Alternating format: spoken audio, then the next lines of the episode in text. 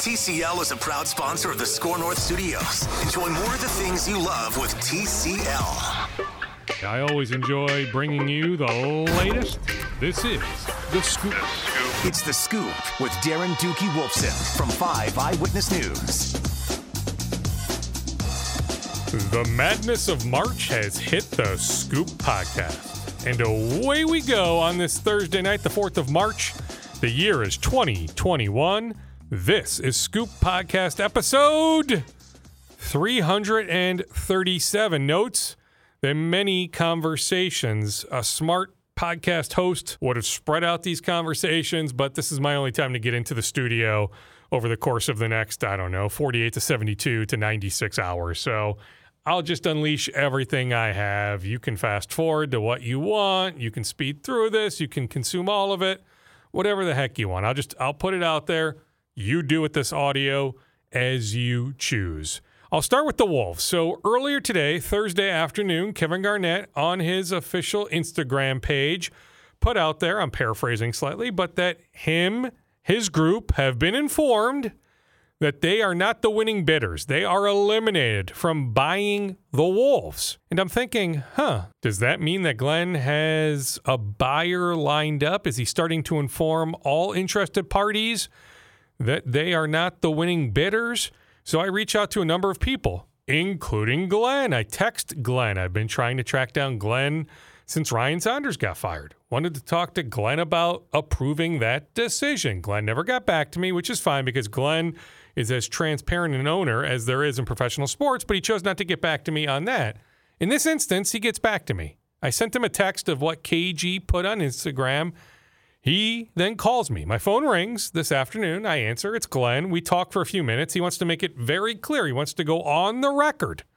Didn't want to do it in audio form on the podcast. He said we can do that at a later time, but wanted to get out there. He goes, You can quote me on this on the record. I've never once talked to KG nor anybody associated with KG. I have over 10 groups interested in buying the Wolves but I've not been told anything about KG, a group associated with KG. So he has, Glenn has no idea what the heck KG is talking about with his Instagram post. It is a bizarre situation. I've reached out to people close to KG, wondering if KG wants to offer some sort of rebuttal. So far, nothing. If that happens, I'll certainly pass along that audio. So somebody isn't telling the truth. Is it Glenn? Is it KG? I will say this. If you are Glenn, and he claimed that the process is moving along, that we actually might have some news in the next month or two, late spring, maybe even before summer hits. So maybe well before mid June. Like this thing is moving along when he told us in December that he could foresee a scenario where he is still the majority owner Christmas of this year, one year later, Christmas 2021. That now has changed. So we may have some news on a wolf sale in the coming weeks, maybe a month or two. Hard to pinpoint an exact date, but he certainly made it sound like things are moving very much along. But that being said, without an agreement in place, without Glenn saying, yes, I've reached an agreement to sell 80%, 90%, 100% of the Wolves to so and so, why would he inform any party that they are out. That doesn't make sense to me. That would not be a shrewd business decision. Now, if you're an avid listener of this podcast, you've known for a long time what I've thought about KG's chances of being the Wolves owner or being part of the winning group. I've said that's just not logical. It just wasn't going to happen. So there is zero surprise in what KG offered up. And I'm still surprised that he put it out there and that Glenn, even if Glenn always knew that he wasn't selling to KG or anybody associated with KG, why would Glenn tell anybody, hey, you are out? It just doesn't make sense. I still think the logical path to involving KG once again in this franchise, which is something that needs to happen, is somebody will end up buying a good portion of the Wolves from Glenn. Hopefully, we have some news here, maybe even in the coming weeks. Maybe it's not months, maybe it's more like weeks.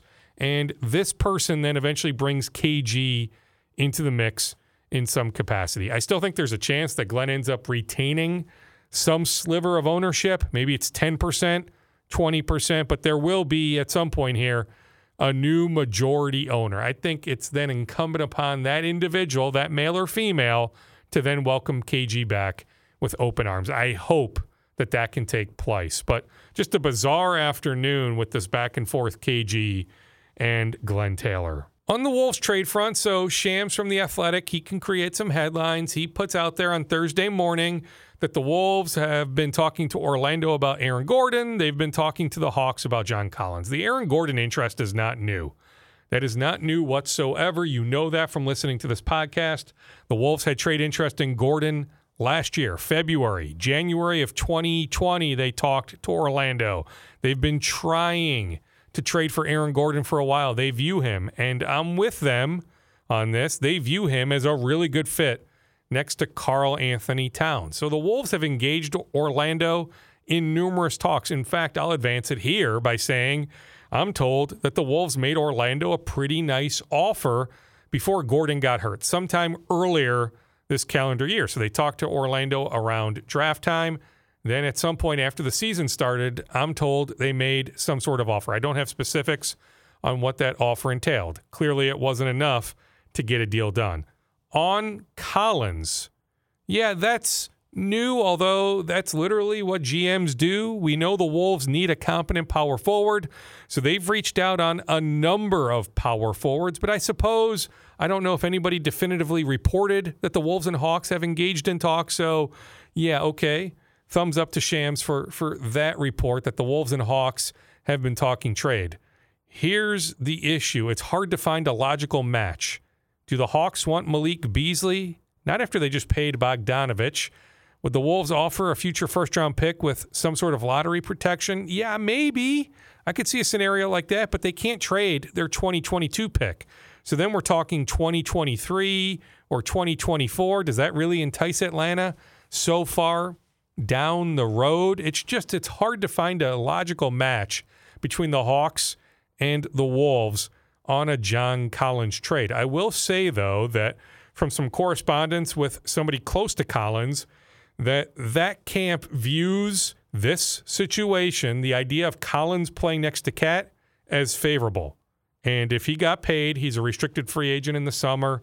You know, you figure any team that trades for Collins is going to give him the money that he is seeking. Otherwise, you're not going to give up assets to acquire him. That, hey, if he can get paid, whether it's here or somewhere else, but here, and have the chance to play next to a dynamic big man like KAT, somebody with KAT's skill set, that that's very enticing for Collins.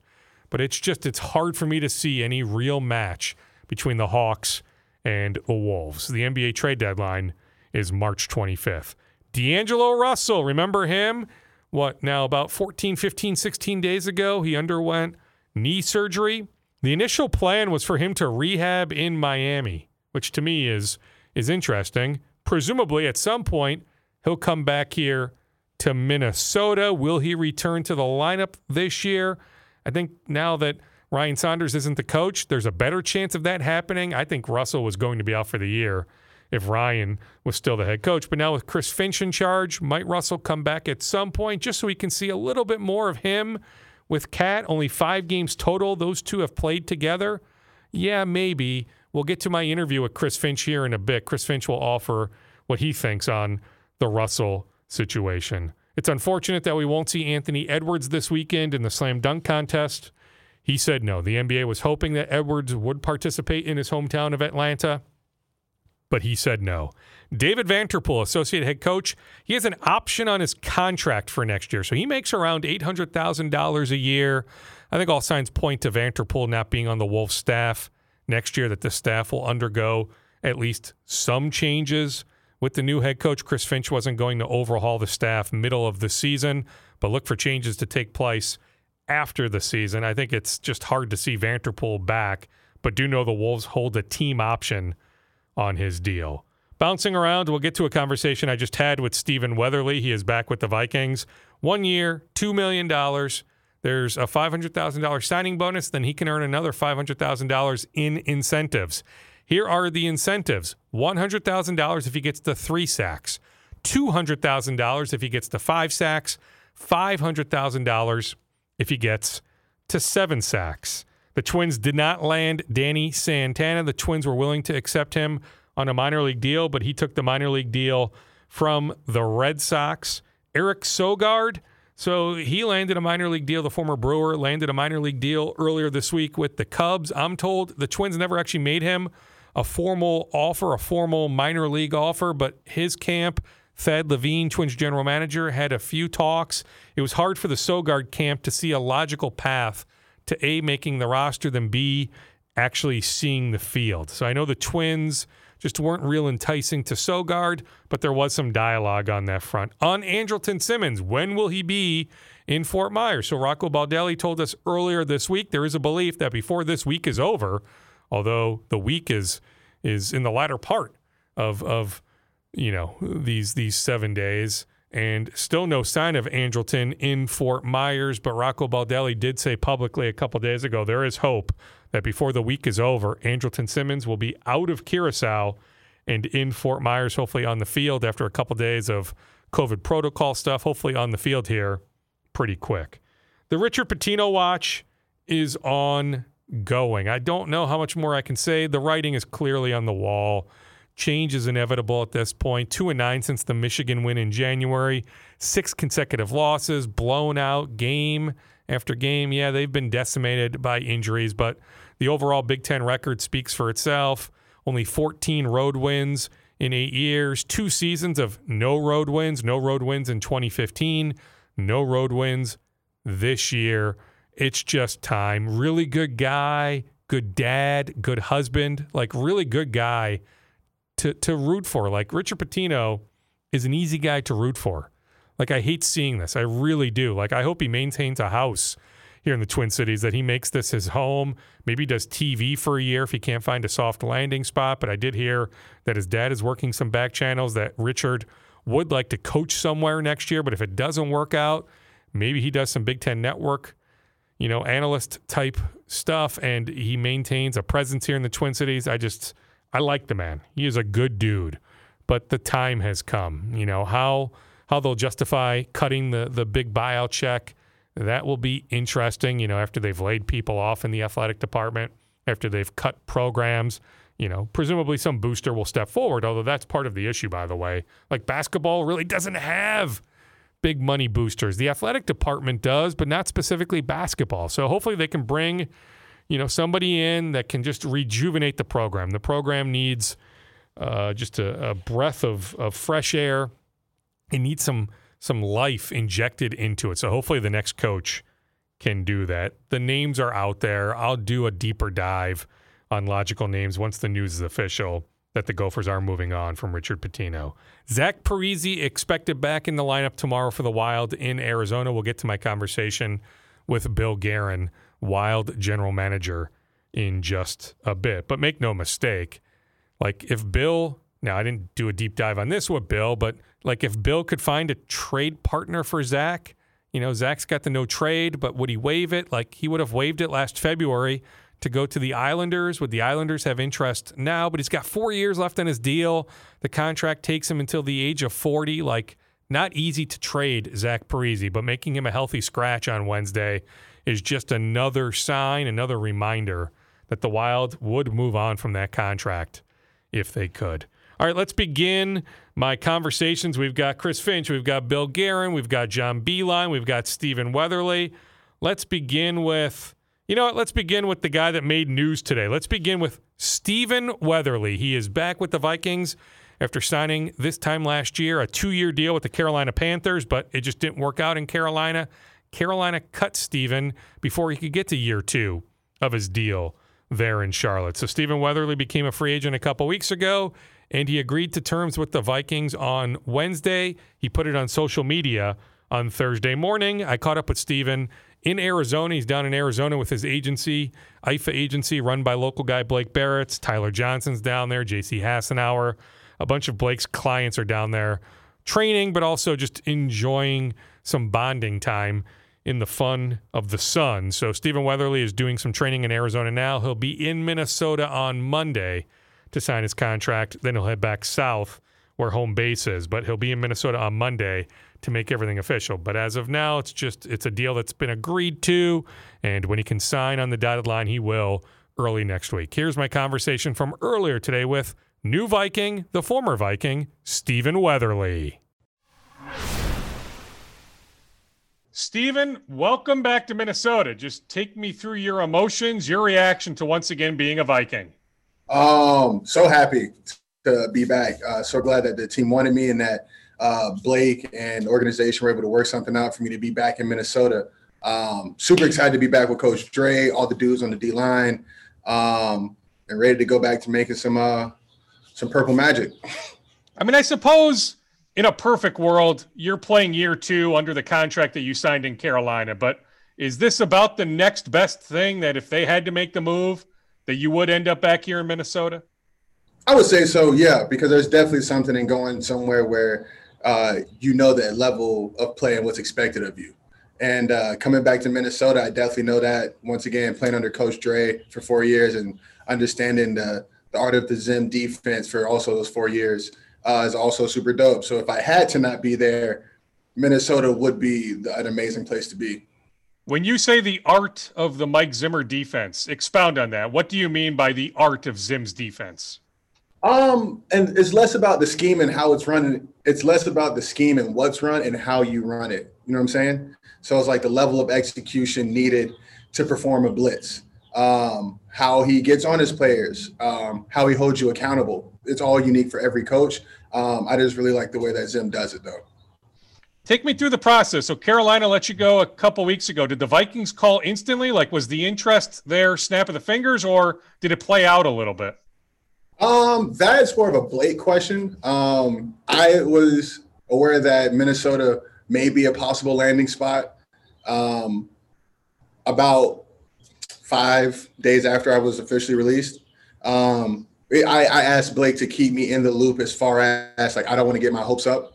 So like as things are going, he handles it, and as things become more and more real. So I seriously thought Minnesota was going to be a serious place for me to end up. Probably two days before I agreed to terms, he came back and was like, "It's getting it's getting hotter. This is what we're getting close to. I'll keep you abreast of the situation." And the next thing you know, I'm at workouts. I'm about to walk in, and it was like, "All right, like it's it's happening." So I was like, "Wait, what? What? What? What, what are the deals? Like we're working on stuff. We're fine picking it." So, but I think you're going to be a Viking, and I started getting excited. And then uh, after my workout, I had two missed calls from him. So I was like, "What happened? Did it fall through?" He was like, "No, we got it." So I was like, "Yeah." And that's and that's what happened. were they the only team to make an offer? That everything happened so fast that, that they were the only team that did make an offer? No, there were there were other people in the mix, and that is definitely a Blake question. The other teams were. So, I mean, did he ever present to you though? Hey, Steven, you need to make a decision. Do you want to go to Minnesota, or hey, do you want to go to Detroit or Indianapolis, or you name the franchise? Um, that that was a question. Like he he he never really like puts in front of you like who the other person is. It was just like if you if everything was the same, do you like this or that? And so then I answered those type questions, and everything pointed towards Minnesota for me. So uh, were there other teams? Yes, but because of the way I answered those questions between Blake and I, we we pretty much knew where we wanted to go with things. So what's it been like today? I mean, what's been the feedback? I mean, a lot of you know, I guess ex teammates that are now teammates again reaching out to you. Have you talked to Zim? Have you talked to Coach Patterson? Uh, nothing but love. Nothing but love. Um, not only from the fans, but also from the coaches. Uh, I've spoken to the coaches. I've talked to uh, Dre. Um, I've also spoken to Ficken, the special teams coordinator. I've also spoken to the assistant uh, D-line coach, and then also some of my um, now co-workers, but also friends that also worked in the building in the in the front office. Have also sent me texts, man, so glad you're back and stuff like that. So I've had I've been able to have a couple of those brief conversations. When will you fly? Them yeah. Monday. When will you fly back up here, Stephen, to, to officially sign the contract? Monday. I'll be there Monday. So I'll leave straight from Phoenix and I'll go up to Minnesota. So right now you're just you're down in Phoenix. That's your off-season home, and you're training hard down there in, in Arizona. I've only been training down here for a week. Um, IFA set it up for a bunch of us to come out here and get some good work in in the sun, um, which has been super awesome. So once I conclude here, then I'm gonna come straight to Minnesota and sign that, and then I'm going back to Charlotte, and I'm gonna drive down to Atlanta and celebrate with family. How much was the last year just a roller coaster? I mean, you dealt with what an injury. The the stats weren't there like we're accustomed to seeing with you, Stephen, like the way you played in 18 and 19. But then you go to Charlotte it just but then the pandemic and just was 2020 just a really weird year overall it was a really weird year. Um, I didn't have the season I wanted to by any measurable at all, honestly. Um, with the injury and then the stats, I feel like by the time I figured, like kind of figured out my footing and my position on the team, um, I got injured a couple weeks later. So it was super unfortunate. So I never really got into a groove. But uh, 2020 was a super weird year. Uh, just saw it was 2021, things looking like they're going back to the way they used to be, which is what everyone always said. I don't know if that's going to be on TV, but like everyone's like, I just want to go back to the old how it used to be. Oh, well, I'm back. So, I mean, so what you're saying is, I, I think you're right because like the president said earlier this week, you know, if if if you want the the vaccine, every adult will have access to the vaccine by the time May is over. Now, maybe that's a little aggressive, but even if that's a little aggressive, maybe it's June or July. It's certainly by the time training camp starts. So, is that what you're saying that that you do feel like 2021 we can get back to some level of normalcy? Uh, I I definitely think if everything goes well and we get vaccinated and people continue to wear masks and we can get that number down to a very manageable number and herd immunity kicks in, there is no reason whatsoever why we can't do uh, sporting events again. Of course, safely and um, under some modified guidelines, but I definitely think we're going to be able to have people back in stadiums and, and you're going to feel that home field advantage again. Definitely. definitely. Sing it. Amen. I'll leave you with this. How much how much do you feel like you still have a lot of what we saw in 18 and 19, all those quarterback pressures? You know, I guess the six sacks jump out to a lot of fans, but you pressured the quarterback a ton, 18 and 19. Do you mm. feel like here in 21 that that as you turn 27 years old, you're still in the prime of your career? You can be that player that we saw here? I think I can be better than that player that you guys saw. Uh, stepping out and uh, spreading my own wings in Carolina – uh, I actually learned a lot, even though it didn't come through on on stats. I definitely learned how to attack workouts and and sharpen my tool in different ways. And now coming back for this year, um, I definitely have added more to my game. So I think I can be an even better player than what I once was. I mean, is the key to get to the seven sacks? You can get that five hundred thousand dollar bonus. Um, I'm I so I don't want to set it at seven just for that. I got to shoot for the moon, aim for the stars and land on the moon. You know what I mean? So honestly, every time I go out there, it's less of a, a number I'm shooting for. It's how I feel at the end of that pass rush. Like, did I give that pass rush my all? And if I can say yes at the end of every pass rush, I'm pretty sure those numbers are going to show up for sure. And I mean, you're right. I mean, the sack might be unfair. Like, if a quarterback gets rid of the ball just like that, maybe quarterback pressures is a is a better stat as opposed to just you know getting the quarterback to the ground. Exactly, because if you can pressure them and it goes into a pick, well, did you want the sack for third and long, or did you want to be first in your ball? So, yeah. And I'll leave you with this one. One more hit me, so I lied. Do you think there's something to be said? I mean, you were here. Like every other year, a Zim coach team does really well. Like you think mm. about 15 playoffs. You weren't here in 15, but 15 playoffs, 17 playoffs, 19 playoffs. So there's 21 it, it almost follows a pattern that a Zim coach team has to be a really good team, odd number year. You know what? I like that thought. Ask me that same question a year from now. Hopefully, we have a nice piece of trophy about yay big that confirms that that it's a it's an odd number year thing for Zim. Are you going to recruit some some other guys to join you? I mean, are there Absolutely. any free agents on your list that you're going to say, "Hey, come join me"? Um, anyone who the team's targeting, if I can help bring someone, then by all means. Um, I know what it's like to be out there and then come back. I definitely know the coaching staff really well. So, um, yeah, I always want to get on those little Twitter things and be like, hey, you should come here. I don't know if they'll respond, but yeah, I'll definitely try. Stephen, thank you again for doing this. I know you're being inundated. So thank you, thank you, thank you. I know I speak for many of my media colleagues. We're, we're incredibly grateful to have you back. Let's hope we can connect in person in the locker room at training camp as opposed to to having to do these Zoom chats. But I'm I'm very grateful to have you back in that locker room. So thank uh-huh. you. Thank you. I'm glad to be back too.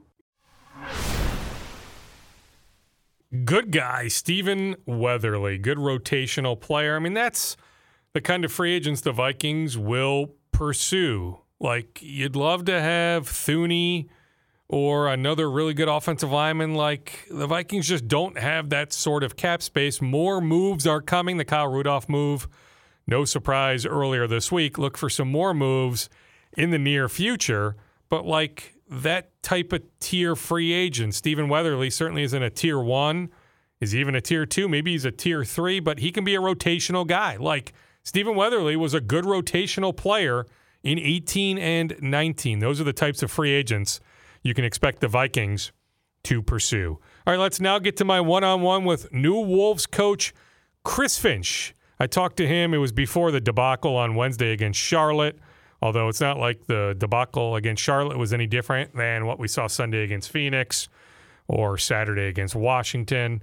You know, Ryan Saunders had the team at least losing single digit games, right? Like those scores were were not double digit losses. You know, then they make the move now in Chris's defense. Beasley's been their best player this year. He's out. We can debate the importance of D'Angelo Russell, but I think you'd rather have Russell right now than, you know, giving Rubio all these extra minutes or Jordan McLaughlin all those minutes. So he certainly is handcuffed. I mean, even with those guys, this roster has all sorts of warts. But anyway, I wasn't able to address the debacle that that tough loss Wednesday against Charlotte, just getting embarrassed by the Hornets. Like the Wolves should not be that far away from the Charlotte Hornets, especially minus Devonte Graham. But that's an aside. So anyway, it was more just a get to know Chris Finch type conversation. So here it is. Here's my conversation from Tuesday with Chris Finch. Let me start with something, and, and you can take it a basketball route or a non basketball route if you want to. But but as we start to get to know you, what will surprise us about you? Um, I don't know. It's a good question. I think I, I, like to think I'm pretty transparent. You know, I like to be candid and get right to the point. Um, I think uh, hopefully, you know, I'll be able to prove my worth as a basketball coach. I hope that's not going to be too surprising. Um, and you know, maybe uh, I get oftentimes, you know, criticized for being you know, serious, or it's, it's always a little bit been my demeanor on the coat on the floor. But um, maybe people think that I'm funny. I don't know. Does your wife think you're funny? Uh, no. Well, we no, it ended in divorce, so nothing funny about that. Though. No, no, there's not. No, sincere apologies about that one. Although, no, that's heck, okay. We all know somebody who's been there, and trust me, it's probably inevitable that my wife is going to leave me at some point. So, trust me, Chris, we've we've all been there, or know somebody who's who's been there. All right, so you're, yeah, no, you're what now? Yeah, and you're what now? 11, 12 days into this, 10 days, whatever it is, give or yeah, take. But sure, yeah. but what, Chris, do you now know about this job that you didn't know the day you accepted it? It's really where I want to be. I mean, it's absolutely where I want to be. I, I, I mean, I love the connection I have with the front office, and um, you know, uh, I like the roster. I think it's it's got it's got some really good pieces. We've got high end talent. We have really good young core. You know, we just got to keep moving those two parts in the right direction. Um, well, we got to get you know all of our talent back available. Uh, I think they're hungry for success here. We just have to build the habits that's going to lead to that. Uh, um, the facility and the arena, great place to come to work every day. And uh, you know, everybody's that I, you know around the organization has been nothing but fantastic and supportive. So, seemingly good place to put down some roots. On Chris getting the the talent back was actually my colleague Joe who asked you at the at the introductory Zoom news conference that that yeah. is it fair to judge you on wins and losses? And I'm paraphrasing, but essentially you said yes. But let me offer some resistance to that. Like to me, yeah. I don't know if it's fair to evaluate yeah. you at least the rest of this year on wins and losses because of you know the injuries, because of no training camp for you to run, because of no preseason. So is it truly fair to start judging you wins and losses why starting next year, not right now? Well, I mean, I appreciate the the leeway there. I, I would agree that it, you know, it's it's a longer runway that we are on right now, and um, right now, I think we got to be judging ourselves on just trying to build better habits, develop our young core, and uh, get our high end talent to kind of jive together. I think they all can play really well together. Um, we just have to get them out there available and see what we can do. On the high end talent, do you have an update on on D'Angelo Russell? We're about two weeks out from from the knee surgery. Do you have any sort of timetable when you might see him back on the court? No, unfortunately, I don't. You know, I, I do know that he's working hard. I've been in contact with him. Um, it feels like he's wants to be ahead of schedule. You know, he feels pretty confident where it, things are, but I don't know what exactly what that means, Doogie, right now. Um, and it's not obviously he's a priority for us, but with all the other things that we've been able to put our hands on, like more about the immediacy of what we have right now. One more on D'Angelo. I mean, you feel like though, Chris, whenever he's back, that that there's more playmaking there, that you can unearth a little bit more playmaking from from his talent. When he was in college, we you know we studied him, and when I was in Houston, uh, and what I loved about him was his playmaking. He was elite. You know, one of the best passers in the college game and he's shown that he can do that. He's you know very uh, good passer. Just got to build some trust in his teammates, continue to build trust in the system, and not feel like he's got to score all the time. Um, I think with my short uh, week and a bit here, our guys have really been willing to share the ball, and that becomes contagious. And it starts with your point guards. You know, it starts with your guys that are handling it primarily, and also it starts with your best players. I mean, KAT's passing has been phenomenal. Look at the shots it's led to for us. You know, whether they go in or not, there's still been great shots. Yeah, I mean, he had the career high 11 assists in one of the games last week. I think that was that was the Milwaukee game. I mean, on KAT, I mean, you've been around a lot of good big men. I mean, your sense is that that with him the focal point, with him, you know, the so-called alpha dog, that that you guys can be a really good team with him being, you know, the one A guy? Yeah, I don't see why not. I mean, the, he's you know he can drive an entire offense. You know, with his passing and scoring and his ability to draw two or more to the ball, which makes it life easier. We just have to keep getting the right pieces around. Him. And um, again, that goes back to the, you know, the availability of our roster and our young core developing. And then I know the guys in the front office are always going to be working hard to improve the roster. Um, and uh, so, just, but the first things first, we just got to get everybody available. And that, you know, probably happened in March. I've certainly heard that you're an offensive brain wizard. I think I brought that up in the in the introductory, you know, Zoom news conference. But is is that unfair that that you actually enjoy coaching defense? That you have some defensive coaching chops? Absolutely, uh, yeah. I, I don't know what the genius label really means. I mean, does it mean that your team score well? It means you have great players. And I've always believed offensively, like create a structure for your talent and get out of the way and let them be great. And, you know, and it reflects well on them and everybody else. Uh, you know, up until I came to the NBA, I was a head coach, never been an assistant coach before I came to the NBA. So I always coached defense. You know, as a as a player, I was a defensive minded guy. I was a wing defender, if you will. So I always I always have a defense first mentality. It's just when I when I came to Houston, they asked me to focus on offense, and that's what I did.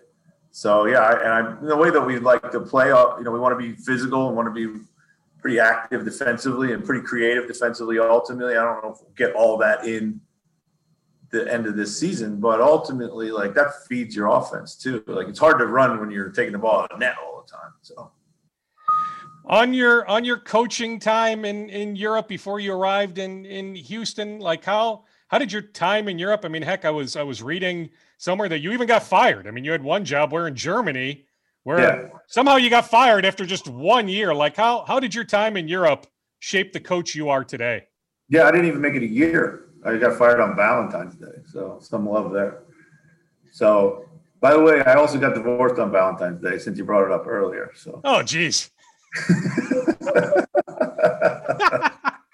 so, Valentine's yeah. Day not a good day for me. No, February 14th, put an X on the calendar. I got it, Chris. Yeah. That is not a good day. Hey, no, I remember the day. Question. Yeah, no, I remember the day I got laid off too from from radio here in town. So I get yeah. it. I, I understand yeah. that you can remember that day. But yeah, how how did your time over there? Not just the year that you got fired, but yeah, just overall no, your experience over there. Did it really shape the coach you are today?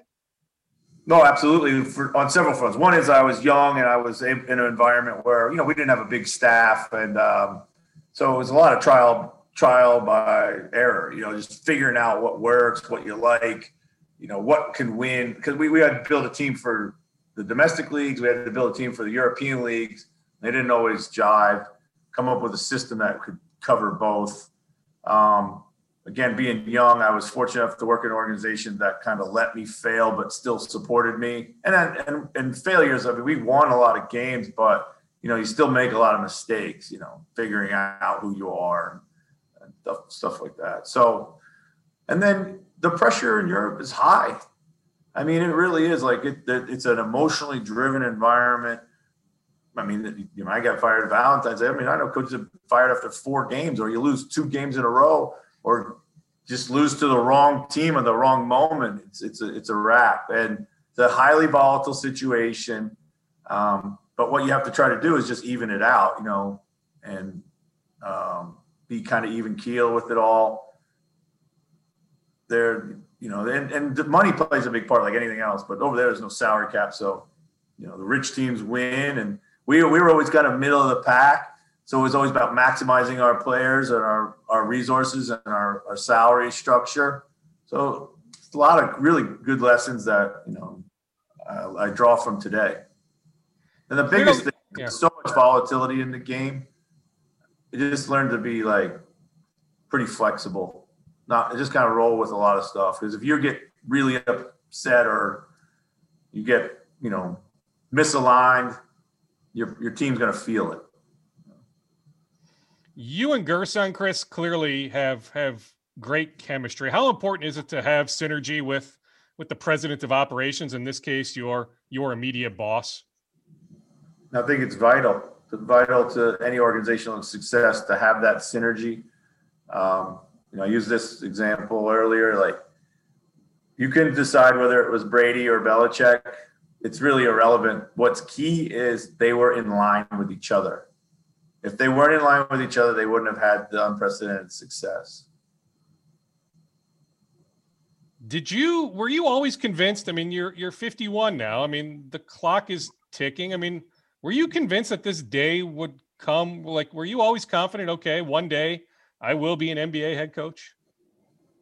Um, I mean, I was not. I mean, you never know. Nothing's for nothing is is for sure. Nothing, I didn't take anything for granted. I just look back on the the near misses, and you know, at the time you're going through them, it, you feel like you know I deserved that shot, or I could have had that, or you know. But hey, I just believe you always end up where you belong. Um, even getting fired in Europe, I ended up in a better place that allowed me to relaunch my career and have more success than I would have had had I stayed in that job. And I didn't realize it at the time. You know, uh, in Houston, went to Denver, was able to kind of re relaunch myself, and um, so that gave me the confidence that I could do these things independent of a specific environment on the way to school this morning, I told my nine year old we were we were connecting for one of these. So he's like, make sure you ask Chris. He loves Anthony Edwards. He goes, oh, make good. sure you ask Coach about about Anthony Edwards, how he's going to help Anthony reach reach his full potential. And I mean, heck, I mean, you've already seen it. Like that play on, I guess it would have been what Saturday in Washington, where he went over Robin Lopez. Like he has those take your breath away type moments. But how will you maximize his potential? To to ask the question my son wants me to ask you, just how how will you help Ant reach his full potential? Yeah, a great question. Tell your son that uh, we appreciate all the support. um, he takes after his mom, by the way. He gets his smarts from his mom, not from me. you didn't have to tell me that, do you? um, no, the uh, yeah. So you know, we need more of those breathtaking moments. They're they're in them. I mean, obviously, you're not going to come down and dunk the ball every time, but you know, we need more. Um, and uh, just pushing him to do that. Like right now, he kind of is just feeling his way. He's playing on raw talent. He's playing on some instinct. We got to give him a plan of attack. You know, we got to we got to we got to trend him towards being more efficient. That means more at the rim, more catch and shoot threes. He actually shoots the catch and shoot three at 37%, the dribble three at 29%. So, hey, like when we were in New Orleans with Brandon Ingram, it was the same thing. Like, we're not trying to change your game. We just want to like you're already wearing an Armani suit. I just want to tailor it. You know, I, I let's do more of the things we're already good at and less of the things that we're not, and then we can develop those as we go. And Brandon bought into that, and that's why he was the most improved player last year. And that's a curve that anybody should be on, and that's what coaches should do. Like we need to put that roadmap and keep them between the left right bumpers.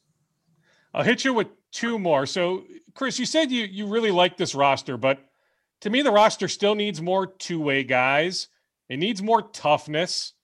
It needs smarter guys, and, and I think the smarts will come with experience. I mean, you do have the yeah. youngest team in the NBA, so I, I, think I need to mention that as I'm saying yeah. that, that, you need more more smart, you know, plays out there and, and decision making. But like, do you agree with my assessment, or do you think my assessment is is completely I mean, off base?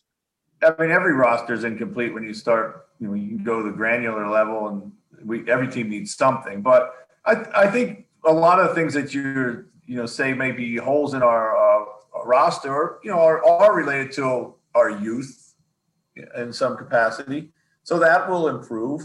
Um, the game is about ball skill as much as anything else right now. Like, do you have the ability to put the ball on the deck and go where you want to go? You know, get to the middle of the paint, create a shot for somebody else, go somewhere to come to the ball, and um, and and that you know that's something like we have to develop in our players. You know, we have uh, uh, you know some handlers, but we want the game is so not you know non you know it's uh, positionless, I guess is the word they use now. So we need more guys with more multi skill sets. But again, that'll come. I really that'll come with player development. That'll come with understanding the game too.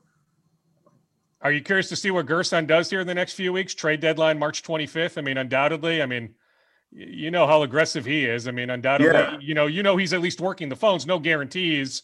You know, yeah. talk equals action. But are you curious to see if he can if he can pull something off? Yeah, I'm extremely curious, as uh, you know, as we all will be. But I know for this fact, it's not going to be for lack of trying. Like you know, everyone's always trying to improve the roster. There's a lot of talk. Um, it's very difficult to make trades in the NBA. It really is. You know, from the fact that teams, you know, might overvalue their own players, making the salaries work. Um, you know, uh, outside influences, just you know, other teams getting involved, trying to blow up deals, whatever it might be there's a lot of reasons that deals don't get done that you, you know that that uh, you can spend a long time trying to get completed. So, and I know that they're going to be working hard and trying to reshape the roster and build as much uh, you know around the, the guys we already have here. Last one. I lied. So one more. I mean, what what hobbies do you have? I mean, do you like to do you like to fish? Do you like to play golf? Like what what keeps you busy when you're not thinking about basketball? Yeah, um, we love the fish, saltwater fishing. We got a place down in Florida. We go there a lot. Um, like to read, like travel when we were allowed to tra- remember traveling. Remember what that was like? You know? Yeah. Just um, I like I love being on the water, you know, one way or another. Just either fishing or on a boat or you know, beach bar. I could go for a margarita right now. Trust me, a frozen margarita. That sounds yeah. really, really good right now. Chris, thank you for doing this. And let's certainly stay in touch. Okay. Thank you. All right. Thanks, Doogie. Appreciate it.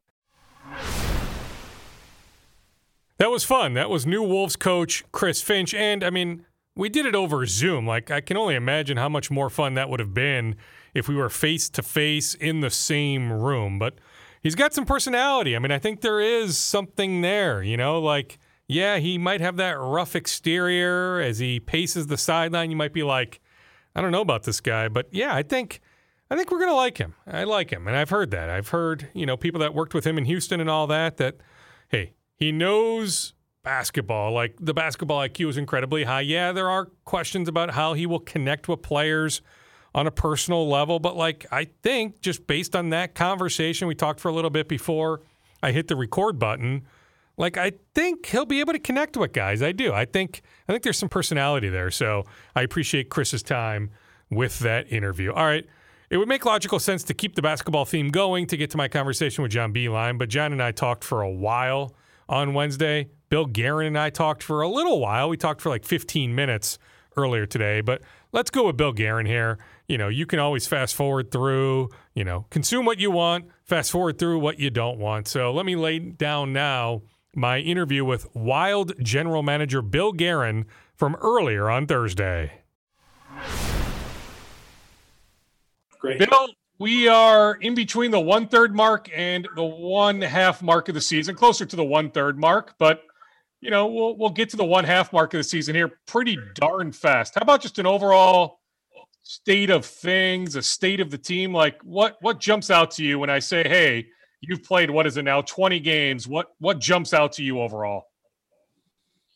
Well, I'm, I'm really happy with uh, the progress our team's made this year. Um, I really feel like we've had a, uh, um, you know, a, a, real high level of uh, dedication from the players, the, the buy-in to what uh, Dean's message has been and his his coaching. Um, you know, I, I think uh, there are a lot of good things to look at, a lot of positives in the season.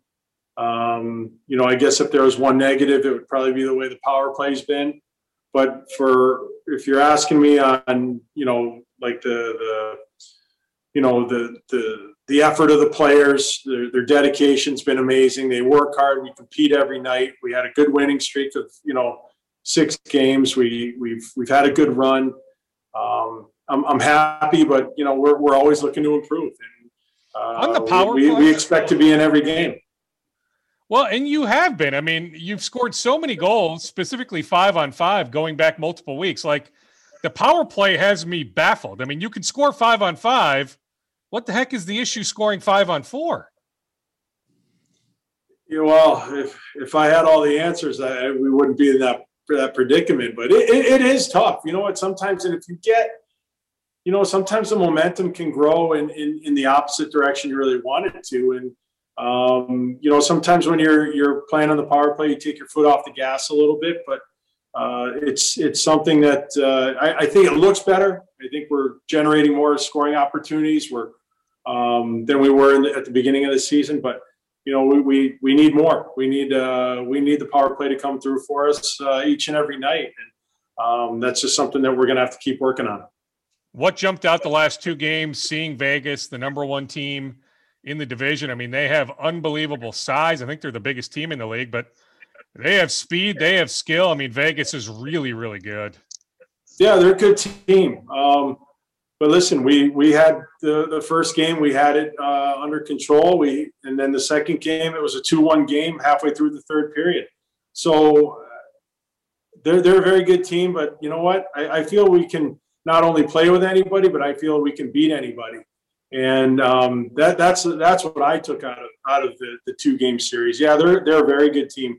I'll give them a lot of credit, but um, you know I, I think we are too. Because you can beat anybody, and I agree with that, Bill. Does that change how you approach? Now we're still a few weeks away. The trade deadline is what April twelfth, but does that change your mindset heading into the trade deadline? Not really. I don't want to sacrifice. Uh, I don't want to sacrifice assets or players or you know, draft picks or anything like that, just for kind of a, a, a quick fix. I, I, really like our team. I, I, think we have good chemistry. I think the guys, uh, the guys are enjoying this group of, of, of players uh, together, and I don't I don't really want to upset that. If listen, if there's something that that we can do that will make us better for now and the future, we'll do it. Um, but I'm not looking for a quick a quick fix anywhere. Would that thing be entity be a, a, really good center, whether that's a number one or number two center? Is that still atop your wish list? Yeah, I think it's atop a lot of teams' wish list, but it, like I said, it just doesn't it just doesn't come around, and you can't try to manufacture it. If teams rarely, rarely, rarely trade their number one center, so um, you know we we've got a plan in place. We're we're following our plan right now, and um, you know with the improvement that we've seen in a year, um, I, I, would say it's working, and we'll, we'll just try to continue to do that.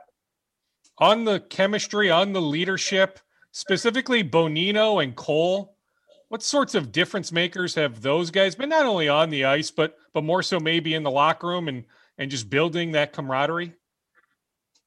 I, I first of all, they're great guys. They're they're very good people. Uh, they're they're high character guys. Um, you know, and I, I think they they bring uh, you know, a, a, winning attitude towards our to our team. And you know what, I, I knew these guys from Pittsburgh. I, I, I know what they're all about, and they're a big part of uh, of those back to back Stanley Cups. And um, they've got a lot to offer. You know, some of the guys on our team that, that haven't been there, and and to me, that's very important to have some some guys around that that have gone the distance and and and won championships. And um, you know, I, I think they bring a lot of intangibles to our locker room. How good has Joel Eriksson Ek been? He's been fantastic. I mean, we've, you know, we we encouraged him to think a little bit more offensively this year, and, and he's he's run with that. You know, without sacrificing his great defensive play. Uh, it's really good. It's really nice to see him, you know, having success. He's such a good guy, good teammate, and very popular with uh, with everybody in the organization. So it's it's really nice to see. So he's number one in goals through 20 games. Marcus Foligno is number two. If I had told you, you know, two months ago that 20 games in, Ek would be one, Foligno would be two in goals, what would you have told me? I would have told you you were crazy, but it's it's nice to see. I mean, I, you know what? I, I think uh, I, I, think um, it, it's just a, a, testament to those guys how hard they work. They play in straight lines. They go to the net. They they're they're not afraid to play in traffic, and that's what you have to do to score goals in this league. You have to pay the price, and um, both of them are doing that right now, and it's good to see them get rewarded for their hard work. Another guy getting rewarded for his hard work is Victor Rask, right? I mean, he's yeah, he's giving you something. Yeah, well, you know what? He never played before. You know, he he didn't get an opportunity before. He was buried, and and that that was on us. You know, we we had to create this opportunity for him, and and um, and when we did, we had to make sure that he was ready to grab it, and he has. And he's having a bit of a, a you know a career resurrection right now, and it's good to see. He's a talented guy. He's he's big. He's he can skate. He's got skill and good hockey sense. I mean, why would this? Why why why wouldn't this guy be in our lineup every night contributing? And you know now you've seen he's he's got chemistry with Zuccarello and with Kaprizov. So I mean that line's been great for us. On Kirill, I mean, does he have a weakness, Bill? I mean, maybe it's just shoot the puck more, but like his skating is phenomenal. Like just watching him, I mean, I'm more a casual hockey guy, Bill, but like he takes my breath away. We haven't seen a guy like that here since since Marian Gaborik. Yeah, I mean he's um, he's a, he's a special player. You know, he he does some things that uh, not everybody can do. He uh, he can he has the ability to create create offense, create plays when when you don't really think anything's there. And um, yeah, we're we're we're lucky to have him. He's he's playing great. The thing that we we love about him, just as much as anything else, just the way he competes. I mean, he is he is absolutely fearless and um, plays in traffic, goes to the hard areas, and just the skill level on them is uh, it, it's it's crazy. Do you have one of those T-shirts, that Kirill dollar dollar bill T-shirt? I, I do not.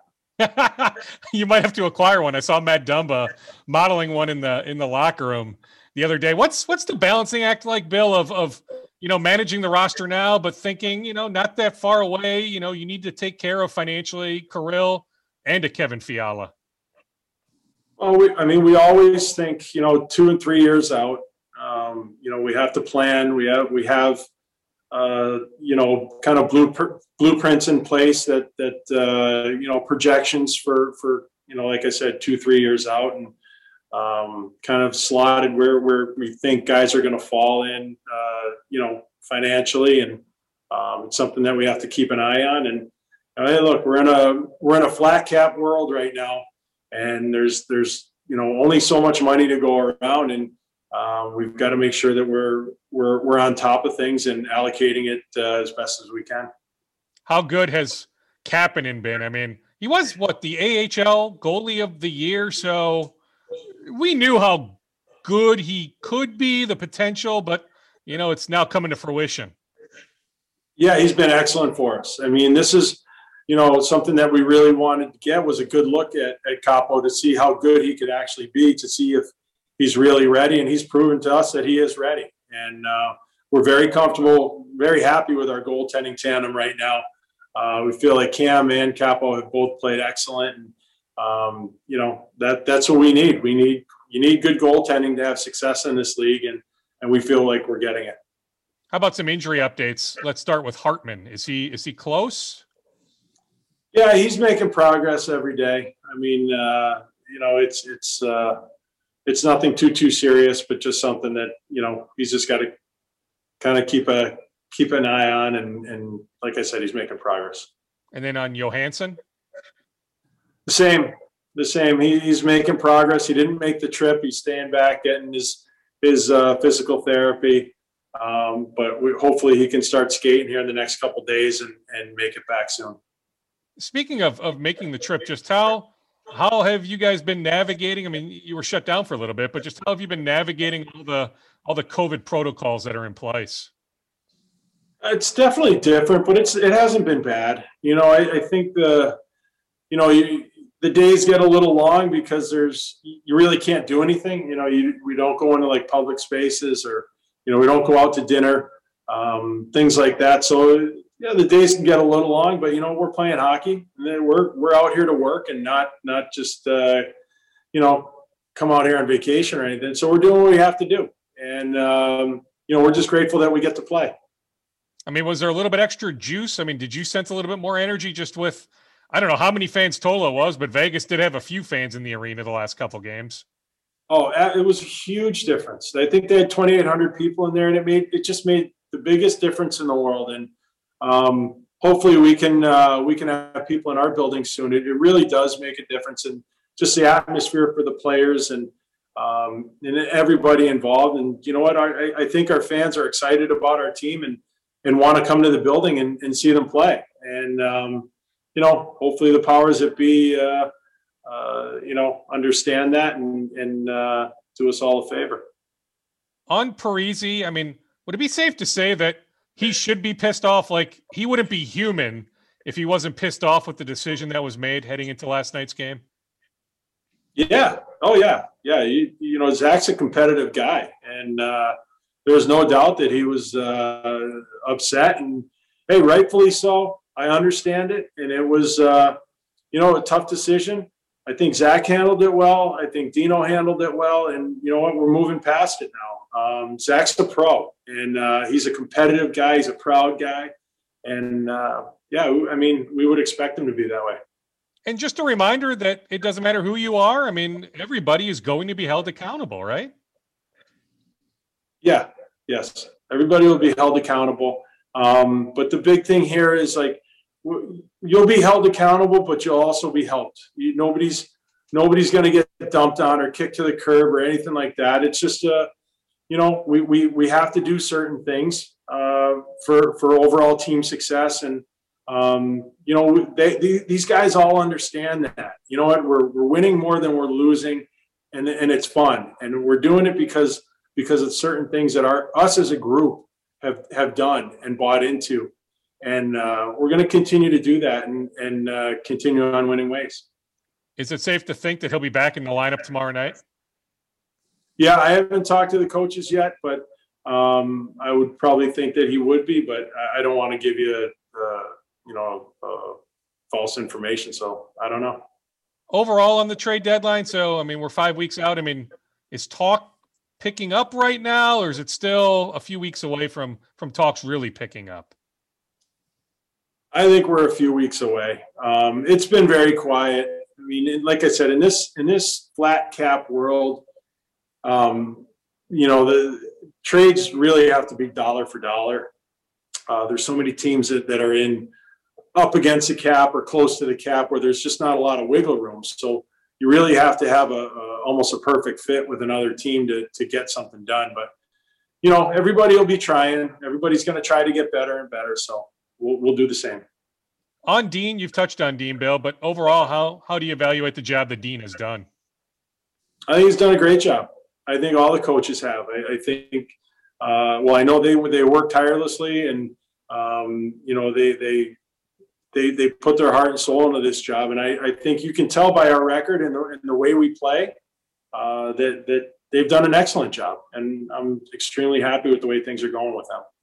I hit you with a couple more on on Seattle entering the league? Like, how often do you think about, okay, should I protect this many defensemen or these many forwards? Like, are you constantly thinking in your head? And, and is it just a roller coaster based on how your guys are playing? Not right now. No, that that's still that's still you know some time away, and we just don't know what could happen between now and then. Uh, you know, are there trades that are made that that totally change, you know, who we're protecting and who we're not? It, it's there's just so many things that could happen, you know, from from now to then that that um, you know we we can we do talk about it. It does come up, but things can change. So um, there's nothing set in stone. Speaking of not being set in stone, like, do you even know when the draft will be? Like, is there just a lot of stuff still up in the air here as as we look ahead to the rest of, of this calendar year?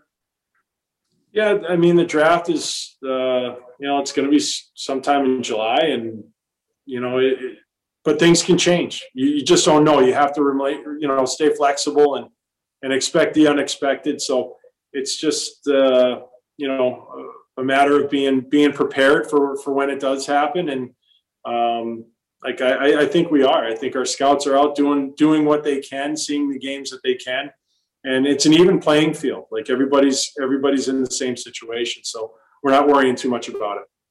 I'll leave you with this. Just what's what's your lasting message to Wild fans that will listen or watch this? I mean, as you can imagine, there's a lot of people pumped up here in town. Points in seven of your last eight games. Like there's a lot of people, even though we're not even at the halfway point, that that are talking about you guys being able to maybe make a playoff run. Yeah, well, I, I mean, hey, look, I, I, think that's great, and I appreciate it. Hopefully, we can uh, we can continue these, uh, you know, th- this this uh, the winning ways here, and and keep getting better, and hopefully, we can have fans in the building sometime soon to to come and see us in person because we would we would love nothing more than to play in front of our fans. Is there some optimism on that? I mean, from what you know, I mean, you know, maybe in April, maybe March isn't realistic. I don't know anything. I don't know anything. I'm just hoping. I'm just hoping. I mean, I would think, right? I mean, whether it's a thousand fans, fifteen hundred, but there should be a way. I I would think they're doing it a lot of other places. Why wouldn't we do it? I'm with you, Bill. Enjoy Arizona the next couple days, then safe travels thereafter. All right, thanks. Wild General Manager Bill Guerin, the Wild in Arizona for games Friday and Saturday. We will wrap up Scoop Podcast episode 337 with my conversation with former Michigan coach, former Cleveland Cavaliers coach. Heck, I would spend like a minute here. I don't even have his full bio in front of me, but John Beilein has been a coach for a really, really long time, West Virginia. Heck, he talked about coaching at Canisius in my conversation with him because I asked him if he ever coached against Jamal Mashburn Sr. So John Beilein has been omnipresent, just a legend in basketball circles, now doing fine work for the Big Ten Network. He's called a few of the Gophers games. Will he coach again? He's not 70 yet, late 60s. You know, he's got some good energy. So, anyway, we got into a bunch of different things the other day. So, here's my conversation with John Beilein. Coach, thank you for doing this. Heck, thank you for the time yesterday on the phone. It was a pleasure just getting to know you. I've been doing this now in this market, John, for for 24 years. So I've done a lot of work with the Gophers basketball program going back a long, long time. I'm trying to avoid hyperbole, but like John, this is the toughest year I've had, pandemic aside, just the toughest year I've had to just get a gauge on them, just to analyze them, trying to figure out who they are. The five top 25 wins, three wins over the top 10 they look like one of the best teams in the country when they handle Michigan the way they did at Williams Arena back in January. But then they have all these road losses. They have way more losses than wins in the conference. Like, I don't know how to analyze this team. How how do you analyze this team? Well, you you ended up saying at the very beginning, you can't you cannot put the coronavirus aside. You just can't. They're they're they're intertwined with teams' performance. If anybody watched the Illinois Michigan game last night without Ayo Dosunmu, I mean, Michigan just didn't have it last night. I, I've seen more crazy scores than ever. And I just think these young men and their staffs have been locked up for so long. I think it's really hard to have connected teams that really get it. I mean, I'm sure I'm sure some of the new guys at Minnesota, they have probably don't even know what the campus at Minnesota looks like. Truthfully. They they did they go to a football game? No. You know, did, did they just walk around the campus on a day and just like feel it? And so when I think a lot of the newer players are having trouble. And then when you end up losing, you know, they have the injuries that they've had here with with Liam and and then again uh, with, with uh, Kalscheur before that. I mean, it's just it's just really been hard. It's been hard in a league where a very unforgiving one this year. It's usually unforgiving with you know, uh, I was in the league when there's 11. There's seven or eight good teams, and there's like three or four ones that are rebuilding. Now you got probably a, 11 or 12 good teams, and two or two or three are rebuilding. So it's really hard. And, it, what type of schedule do you get? Do you get all the good teams twice? Do you get the teams that are rebuilding once? There's not equity there at all. So I think they've been snake bit by injuries, the scheduling, a lot of different reasons, and and COVID being the foremost one with everybody. Coach, you're right. I mean, the league absolutely goes at least 11 teams deep. Like I'm thinking about heading into the Big Ten tournament. Like the Gophers could be one heck of an 11 seed. I mean, figure they get through the 14 seed. Like if you're the six seed that Thursday, having to face the 11 seed Gophers, who by then, you know, the the sense is Liam is for sure back, and Gabe Kalscheur may be back next week. Yeah. Imagine being the six seed, having to prepare for the 11 seed Gophers with Gabe with Liam. Yeah, I, I do think that people always. I never, and they didn't get there very much. We always seem to be like one game out of being a two or a three seed, and somehow we were five, six, seven seed, or if we were supposed to be in the you know get the bye, the being a fifth seed, we ended up one game out. we were the eighth seed. I mean, and but I really think it's actually advantageous, especially if you're going to the NCAA, trying to get on you're on the bubble to play games early and just play it out. And because you can get some wins and get some momentum, then you play a team that hasn't even been on the court yet the teams with the double byes, and you can beat them. I mean, we had we had great success with that of going in and playing in the in the went on uh, thir- uh playing on Friday and getting to the next round just because we played the day before and the other team hadn't. So there's a lot of hope right now for every team, including Minnesota. You get guys back. You just need to get hot for a weekend, and anybody can do it, really.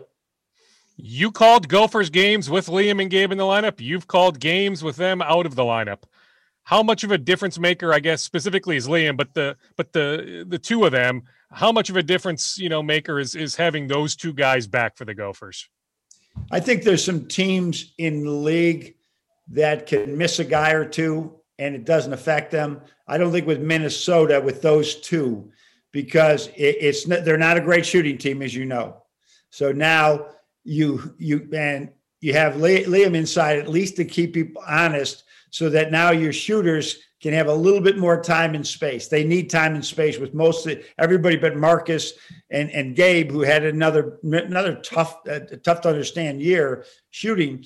Uh, that's huge for them. And then they're really good in transition. In on offense, they can really get up and down into the floor and run. But if you're not getting stops, I made the analogy all the time. If if you get good field position in football, you, you got a better chance of scoring. You get a rebound, you're closer to the basket. And they haven't had good field position without the best shot blocker in the league, the, the one of the top defenders in the league, so that they can they're taking they're going 100 yards too many times now because they got to take the ball out of bounds. Reminds me of a chat. Actually, I was catching up with the new Timberwolves coach, Chris Finch. Yes. Yesterday. I don't know if you know Chris or not, but but he was telling me how how he wants to get the Wolves to play faster.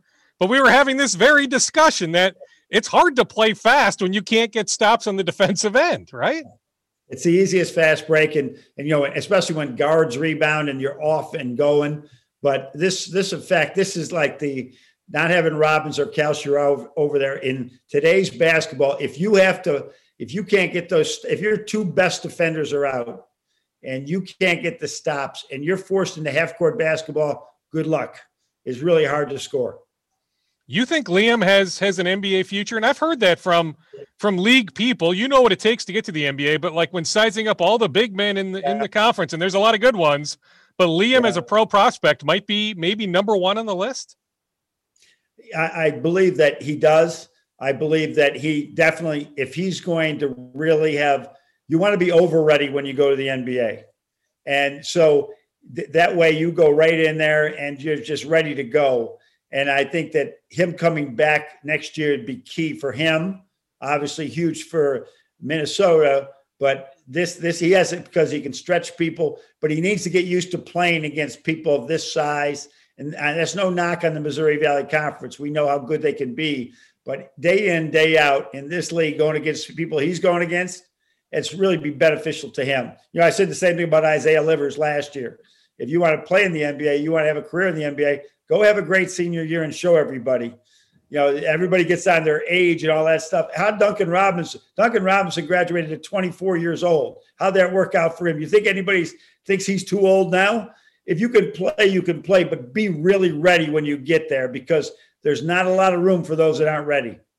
The Duncan Robinson contract that he will sign, whether it's back with Miami or or with somebody else, this next offseason is going to be it's going to be astronomical. On coach on Marcus Carr, Mm-hmm. Does he have a chance to play in the NBA? Maybe he has to go the G League route first, but do you think yeah. Marcus has NBA talent? And there's a, yes, he does absolutely because he can get his own shot. He he has he, you know he can score. He shoots from three.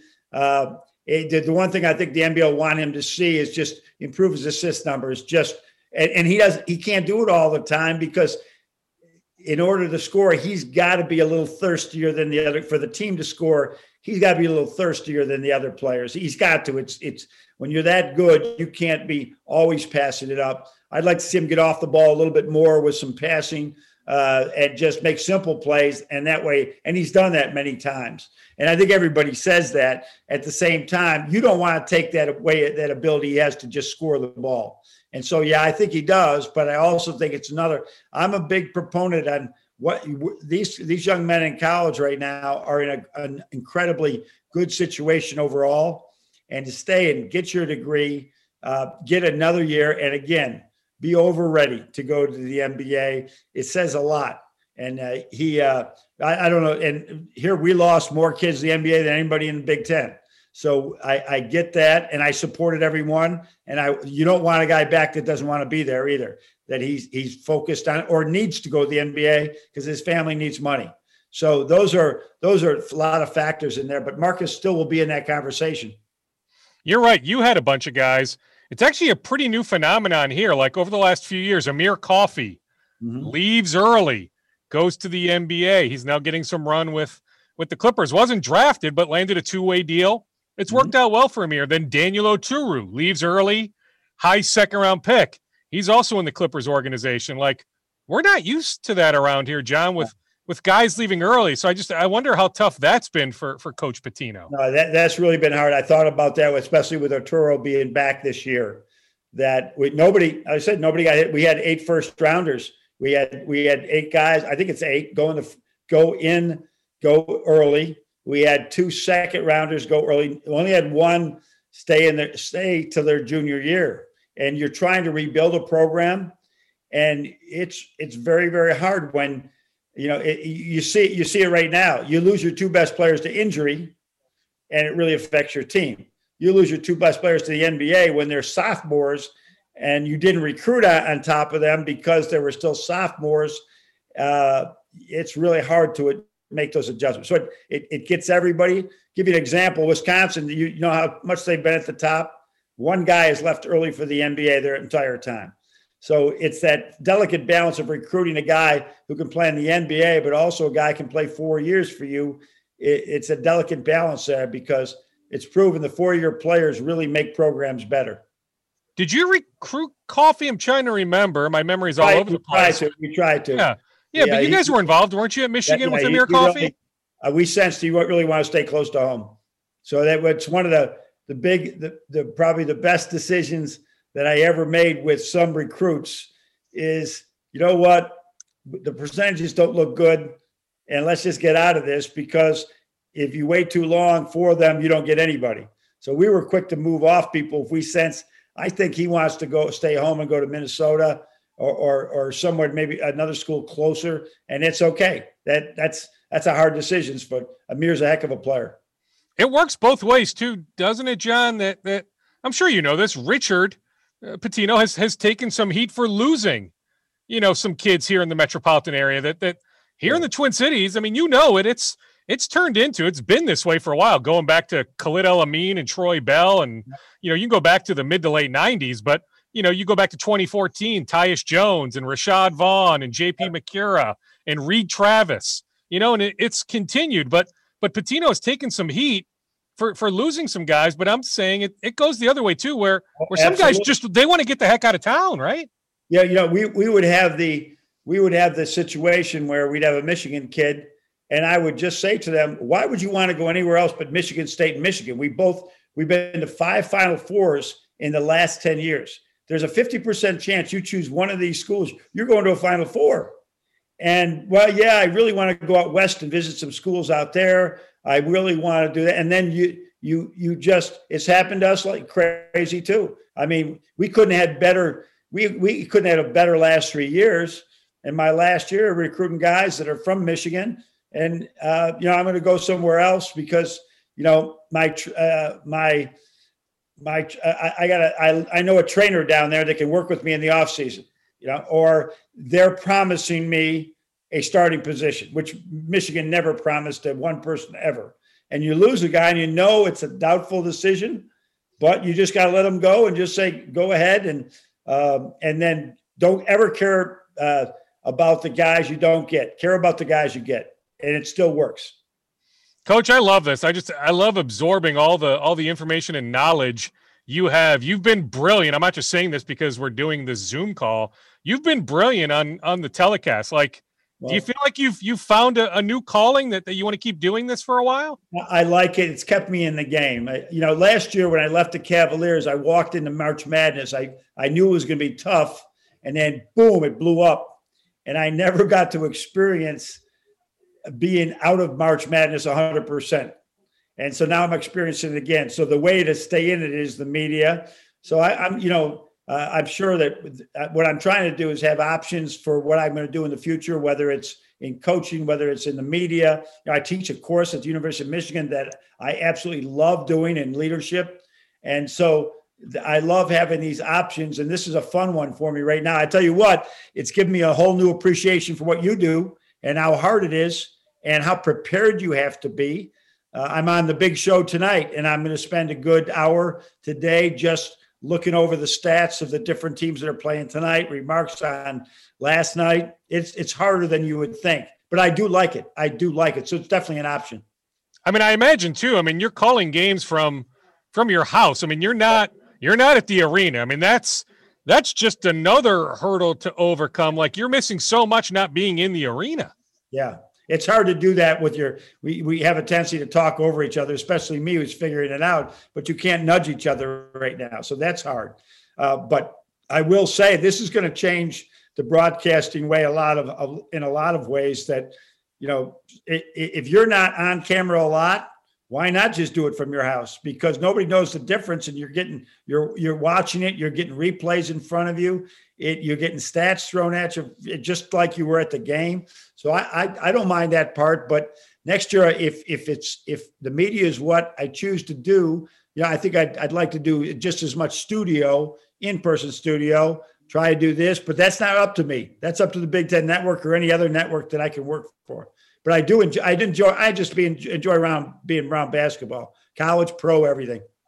Or it's up to a university if they want to hire you. I mean, that's that's my conundrum. Like, you're so good on TV. I love listening to you do the games, John. But then there's a part of me that says, like, once a coach, always a coach. And you still probably have a few years left in, in coaching, like, if you want to do it. I, have the energy to do anything I want to do right now. There's no question about that. And then it's just, uh, as I look at these options, I got to choose what's probably best for me in the long run. So, uh, but I do have a lot of energy to do it. I, I, as I said, I'm, I'm, I'm walking around just I walk my dog twice a day for like for like 45 minutes. I've, I've never walked a dog in my life. And but it it I do have some time right now. I do enjoy it, but I'm fidgety as heck on many many days. Did you ever have a chance in the in the mid to late 90s, or I guess it would have been more like the mid 90s? Did you ever coach against Jamal Mashburn Sr.? I did. I did. I coached against Rick Rick Pitino Sr.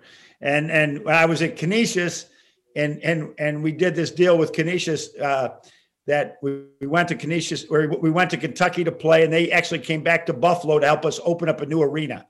And so it was the national championship team we, we played against. And so uh, he he he was on the team, and uh, they were tremendous. And and Richard's father, Rick, was very nice to us. That we stuck with him for a while, and then uh, he ended up putting it on us and but I remember they were up by 20 or something, guys still diving on the floor, playing so hard. Uh, the, his dad's a good coach too. Yeah, I mean that's why I bring it up. I mean it comes full circle with with you know Rick down to Richard and now Jamal Mashburn Jr. being a freshman here with the Gophers. Like to me, like the sky's the limit to use that cliche, John. Like I love the future for Jamal Mashburn Jr. Yeah, I do. I like what I see from him, and uh, he's got. He, I, I, I, as a freshman, he looks like he walks in there, and it, the stage is not too big for him. There's a lot of freshmen, and we had a ton of them that they they'd be in foul trouble all the time. They thought they were shooters. They couldn't shoot once they got into the Big Ten. They needed a summer to realize I got to shoot quicker, I got to shoot better, I got to practice more. He looks like he's fit right in. There, I mean, there's some good freshmen in this league. Kid Hunter Dickinson's amazing. He's a he's a once in a generation big frost freshman big man at Michigan. I mean, that's there won't be another guy like him for 20 years that can go in there. Reminds me a lot of Sabonis uh, from Gonzaga, you know, because of the left-hander, big kid. He's he's special. He's special. No drama when he gets the ball underneath. No drama. Uh, but Robbins did a great job with him there in Minnesota, and uh, but there's some really good freshmen and there's some really good seniors. It's a Big Ten's a great league. So remind me. So as you jar my my memory even more, so your 14, 15 Michigan team heading into the postseason, you had some some injury hurdles to overcome. So when making that parallel to this Gophers team having to overcome some of these injuries, Absolutely. you had you had something comparable back Very then? similar. And, and and so in in 13 14 we won the league we were 15 and 3 in the league we won the we won the league by a couple of games and we had uh, we would have had everybody back again so we lost Hardaway and Burke in 12 13. So they would have been seniors 15. They, they would have been seniors in 14 15. But after after 13 14, we lost Stauskas, Glenn Robinson, Mitch McGary. So we virtually lost our whole starting five from the championship game run, the loss to Louisville. In in one in one calendar year, we lost them all. So now we go into 15, and you know, okay, next man up well, Caris LeVert was the next man up, got hurt.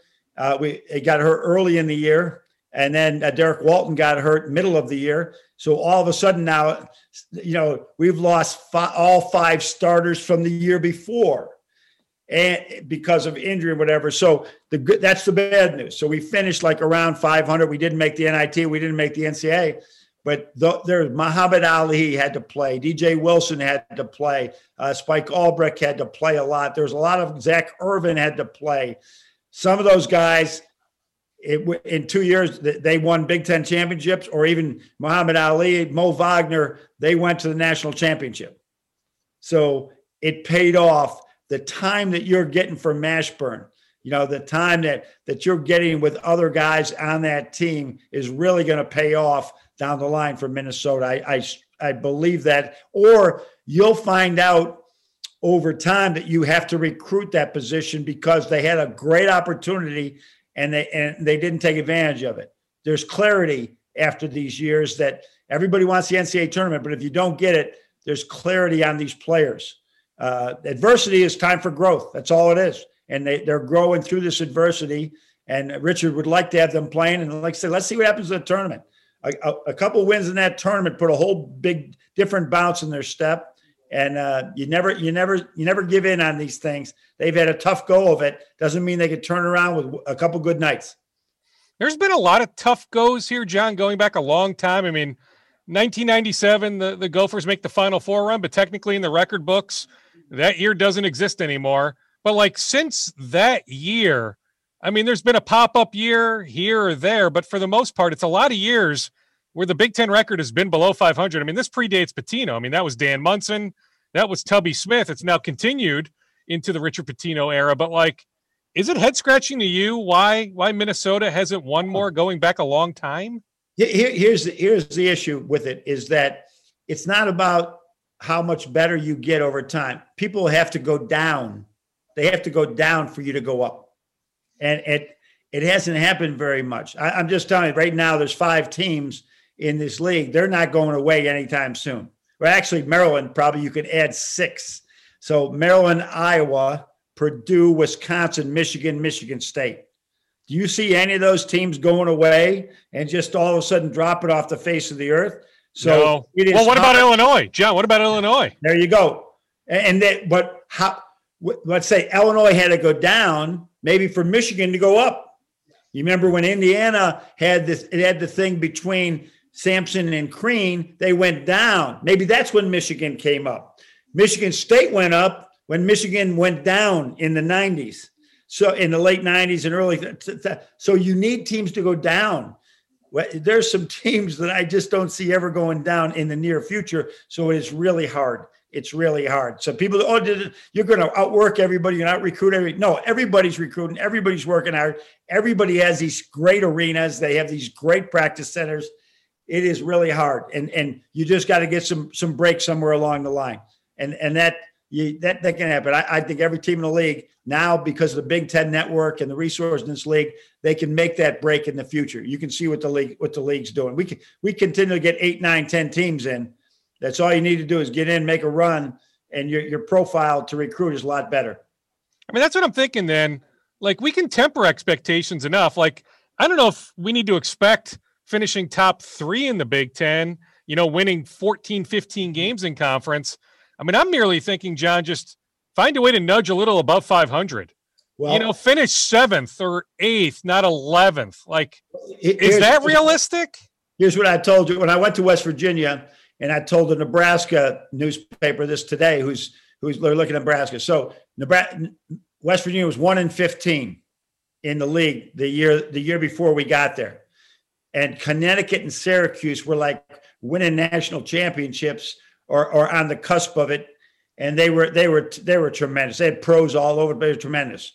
And the first question was, how are you going to beat? How are you going to beat Syracuse and UConn? I said, I don't really care. We're, we don't have to beat them. And at that time, the Big East had 10 teams. We just need to get to the fifth, to the fourth, to the sixth. We probably can't get one or two. Let's do it. Let's do it one season at a time. Just gradually crawl up there. And then somebody's, there's going to be misfortune somewhere, recruiting mistakes. Guys get emptied out by the pros. And all of a sudden you get, then you, you take your shot at it. And, and in our fourth year there, we finished second in the league. We, and and lost in the championship game in the Big Ten tournament in third year. But it did those first two years were were tough, were tough, and so um, it is. That's what the focus should be for for a lot of programs that are almost there. Like Minnesota is almost there every year, but just keep pressing on. You'll get into that middle, and pretty soon you get to the upper middle. But it's tough to go from from you know you being in, in a 14 team league it's tough to go from nine or 10 to one overnight. You just take time and you do it. But it can be done. I mean, I'll leave you with this, John. Like done. for for Gophers fans that will watch or listen to this, like your message to them. Oh yeah, my be, message. Hey, it, it can be done. It can be done without question because here's the here's the beauty of it. You know, in football, we all go crazy because you know they all that they they're talking about you know the Ohio State Michigan thing, and it, it really that one game that one game determines the Big Ten championship maybe is many years for years it has, and that's one game. You, you know, tr- really, I mean, we lost to Michigan State three times. We we beat them twice two years ago, three years ago. They could have still won the national championship. They beat us three times the next year, right? We could have won the national championship. You just that's the that's why everybody like you just need to get hot in this sport and get on a run. VCU was in the damn play-in game, and it changes everything. You just need, you know, stay injury free, have the right guys. A lot of hope out there, and and Minnesota, you know, like I said, you have you've been attracting good talent. You'll get good talent, and it's and you have good coaching. Just hang in there, man. And it just this year, it's just been difficult. The injuries when you're not deep and you lost Daniel Oturu, you're right. It's just hard to sustain that. You know, one more hit me, John, and then I'll let you go. Who's who's the toughest coach in the conference to scheme against? Like Pitino has told me Matt Painter of Purdue. Just Purdue's always a hard game to prepare for for the Gophers. That Matt runs so many different schemes, and you just you don't know what the heck they're going to throw at you. Like when I ask you that question, who's a coach or two that comes to mind? Well, I I think the I call them the blue. I call them now the blue bloods in this league. You know the same thing. Iowa's going to keep you off balance. They're going to play zone. They're going to play man. Nobody does that anymore. Nobody presses half the time and goes back. Michigan State is going to grind you out, and nobody executes better. Uh, Matt Painter's team are they just they have they know what they're doing every day. They do a tremendous job with that. Wisconsin, look at my record against Wisconsin. It ain't pretty. They they never beat themselves. They never beat themselves all the time, you know. And Maryland's been real good too. And and you know, and just three years ago, nobody wanted to go to Nebraska and play. I mean, they were they were playing really well. So I'm I'd never tell you, I'd never give that satisfaction to anybody who is the hardest to prepare for. But I would say all four. Look at Rutgers now. Do you think that's easy? And so every team is good. And and so uh, you know, every coach has his work cut out for him. I always said no coach ever ever complained on payday. So we shouldn't be complaining when it's tough because that's what we get paid to do. By the way, are we sleeping on Purdue? So they're like one of the youngest teams in the country. So what is it now, John? There's like a th- 345 Division One teams. Yeah. Purdue's like 335th or something like Yeah. that. Like they are absurdly young, yet they keep winning. I watched them beat Wisconsin last night. Like that Purdue team is really good, yet they're really young. Yeah, they, they're really young, and I think, and, I, Matt could prove me wrong. Uh, you know, they're obviously a tournament team, and they could they could do some damage. They could win the Big Ten tournament, but because of that youth, that is really hard. That that Matt Matt is correcting things in games that he won't have to correct with any of them next year. And you get to the point in when you get into deep postseason play, you don't.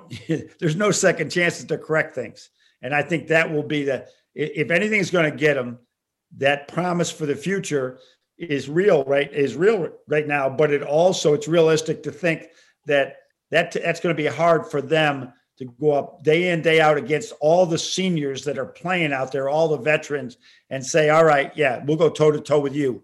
So that may be difficult for them. So, but they're a good team, and uh, they could they could win this Big Ten tournament. John, thank you for the education. Heck, you you forget more about basketball in two seconds than I'll ever know. So Oh, I, i'm a serious. mistake. I love it. I just I put the Mistakes on the quarter in the machine and, and let you go. So hopefully I can bug you again in the near future. Okay, all right. I really appreciate you reaching out, and a lot of the the minute when every time we went into Minnesota, the I remember there were several times. It's the biggest game in Minnesota's had in a long time, and and we, we were very fortunate uh, to play. We had a we had a great game there, and, and and we lost in overtime, but we were always fortunate to play pretty well there. Uh, we always used to do the thing where our trainer would fall off the floor and do all those things. But great people, great food, great downtown. Uh, so uh, they, they got a really good basketball. Pro- they got a really good athletic program that and basketball program. So thanks for having me on. And great arena, like Williams Arena gets Oh, some heat. without, without question. It's my Without favorite question. place in town, John. When that place you've been in there, when it's rocking, Those forget Target Center, forget the on top NHL arena, yeah. forget the Viking Oh, Stadium, real- Twins Park. it- I'm telling you, my favorite place in town to watch a game is Williams Arena. Yeah.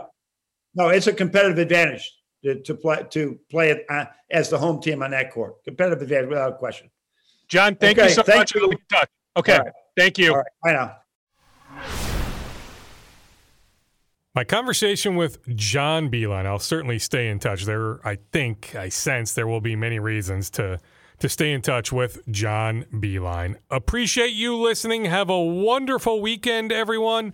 This has been Scoop Podcast episode 337 on this Thursday night, the 4th of March, 2021. Stay safe, stay sane.